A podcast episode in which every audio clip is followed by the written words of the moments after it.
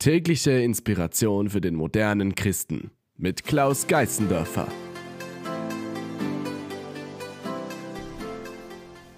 Beim Besuch am Sonntag erzählt der Onkel der Familie eine lustige Geschichte. Peter, Petra und Conny hören gespannt zu. Wisst ihr, früher, wie ich noch jung war, wie ich Ministrant war, sind wir immer sehr oft Wallfahrten gegangen.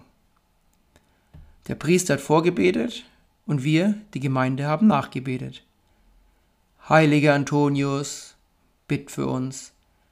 Heiliger Josef, bitt für uns. Und es ging Stunden so.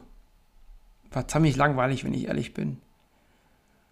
Und, ach ja, das andere müsst ihr wissen. Die Wege waren früher immer sehr schlecht. Die Feldwege waren nicht richtig befestigt und es gab oft Schlaglöcher. Auf jeden Fall beten wir weiter.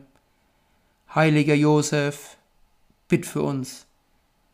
Auf einmal steigt der Priester in ein Schlagloch.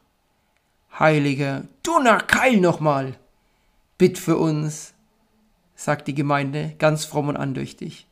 Haha, lacht Conny. Das ist war ja lustig. Ja klar, das ist eine lustige Geschichte, mein Onkel.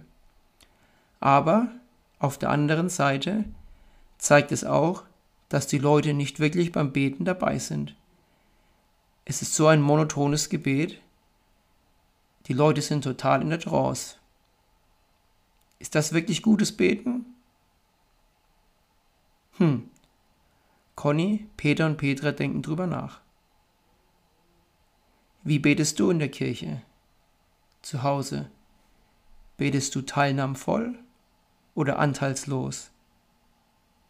Vielleicht macht es manchmal Sinn, kürzer zu beten und dafür fokussierter zu sein, konzentrierter auf Gott und auf dein Glauben.